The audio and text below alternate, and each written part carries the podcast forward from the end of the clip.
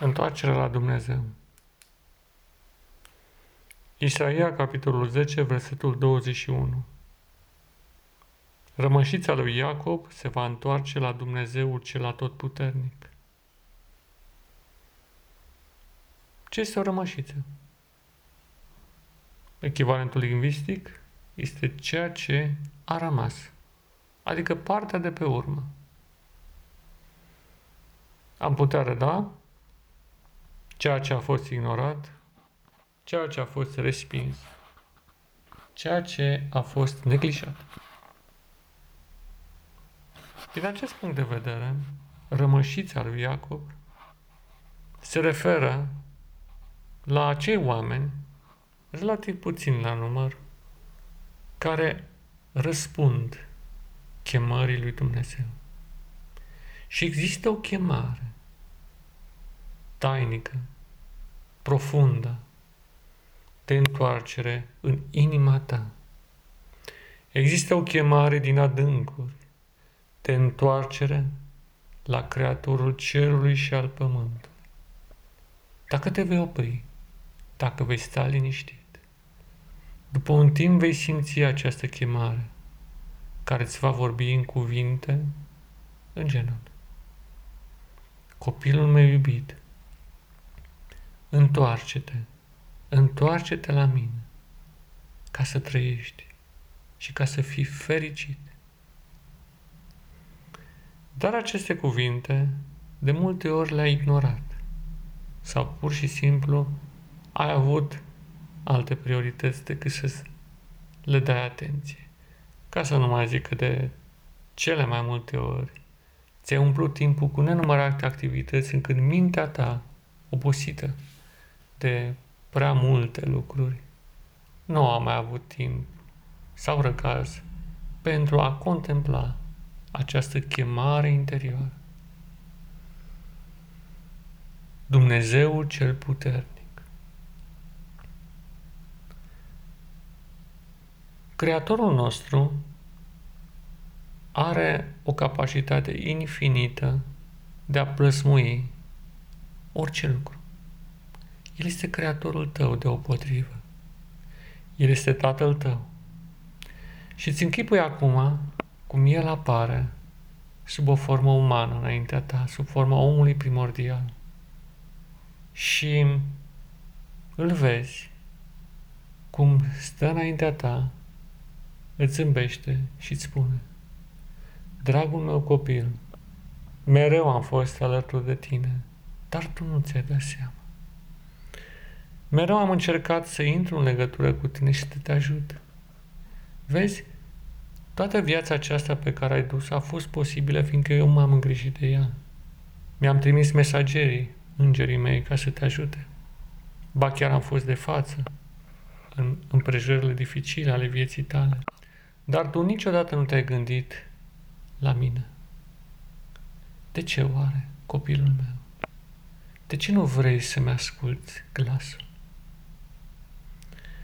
Și realitatea este că dacă ai da filmul vieții înapoi, ai observat nenumărate ocazii în care această vorbire a fost explicită prin ceea ce s-a întâmplat cu tine sau prin oamenii care ți-au vorbit sau pur și simplu prin intuiția pe care ai avut-o la un anumit moment.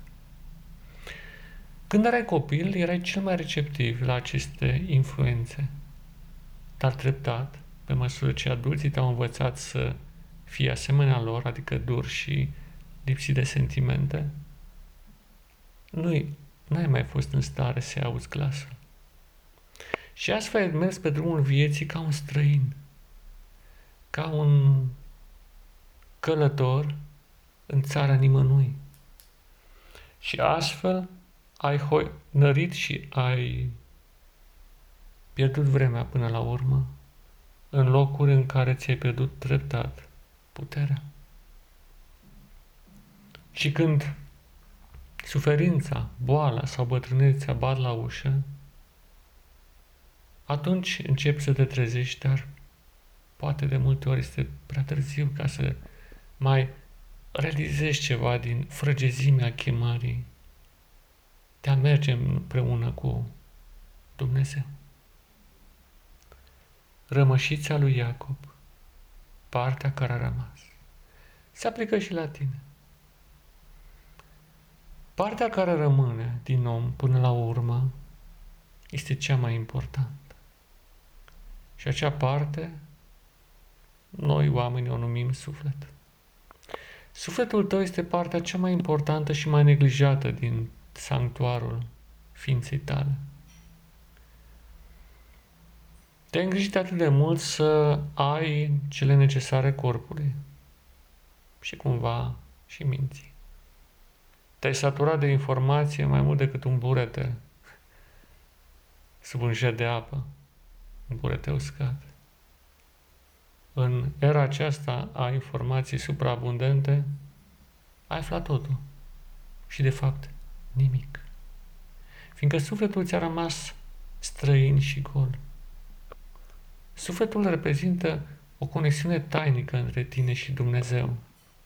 Și tu ai lăsat-o, această conexiune, să se ruginească.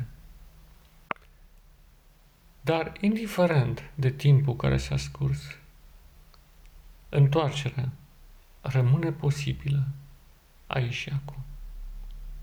Și tu ești unul dintre cei chemați să fie o parte a acestei rămășițe a lui Iacob, adică a celui credincios, a celui care se prinde de Dumnezeu cu încredere și disperare în același timp. Iacob, ești chiar tu. Dacă ai credință. Fiindcă prin credință se realizează o transpunere sfântă a persoanei lui Hristos în inima ta. Este o revărsare de dincolo de zare, de dincolo de orizont, a unei putere extraordinare, capabile să te ridice din țărână și să-ți regenereze corpul, mintea și sufletul. Și prin această transpunere sfântă ești renăscut după modelul original, așa cum ar fi trebuit să fie, dacă n-ar fi existat păcatul pe pământ. Ești asemenea lui Iacob, care s-a luptat cu Dumnezeu și a învins prin insistența lui și a câștigat din nou binecuvântarea celui preanalt. Te afli sub umbra celui atotputernic. Să nu-ți fie teamă. Dumnezeu este cu tine dacă tu crezi în El. Dacă tu crezi. Cât de simplu este să crezi în Dumnezeu. Și îți imaginezi că lumea aceasta este un templu sfânt în care totul strigă slavă. Și îți imaginezi acest pământ, cum se reface și redobândește frumusețea de la început din timpul Edenului. Și îți imaginezi și observi cum oamenii devin tineri, nemuritori, sfinți și fericiți. Cu moartea dispare boala, de asemenea nu mai este. Și privești lumea aceasta ca o bijuterie, ca o capodoperă a Creatorului. Un templu în care El și-a ales să locuiască pe deplin planeta Pământ și respectiv omul. Și deopotrivă îl vezi pe El, pe Hristos, pe omul primordial, cel din care pleacă fiecare părticică a existenței tale și a existenței oricărui lucru. Ce priveliște grandioasă! Și crezi că aceasta se întâmplă aici și acum. Și astfel vezi împărăția lui Dumnezeu venind cu putere, născându-se, născându-se chiar în mijlocul acestui ev întunecat și tumultos. Și vindecarea ta devine de plină. Corpul își reface țesuturile. Recapeți prospețimea tinereții, ba chiar a copilăriei, în corp, în minte și în suflet. Și privești mai departe cum oamenii din jur sunt transformați și ei în aceeași ordine. Corp, minte și suflet. O renaștere a corpului, a minții și a sufletului. Așa a fost de la început. Primul este corp. Totdeauna.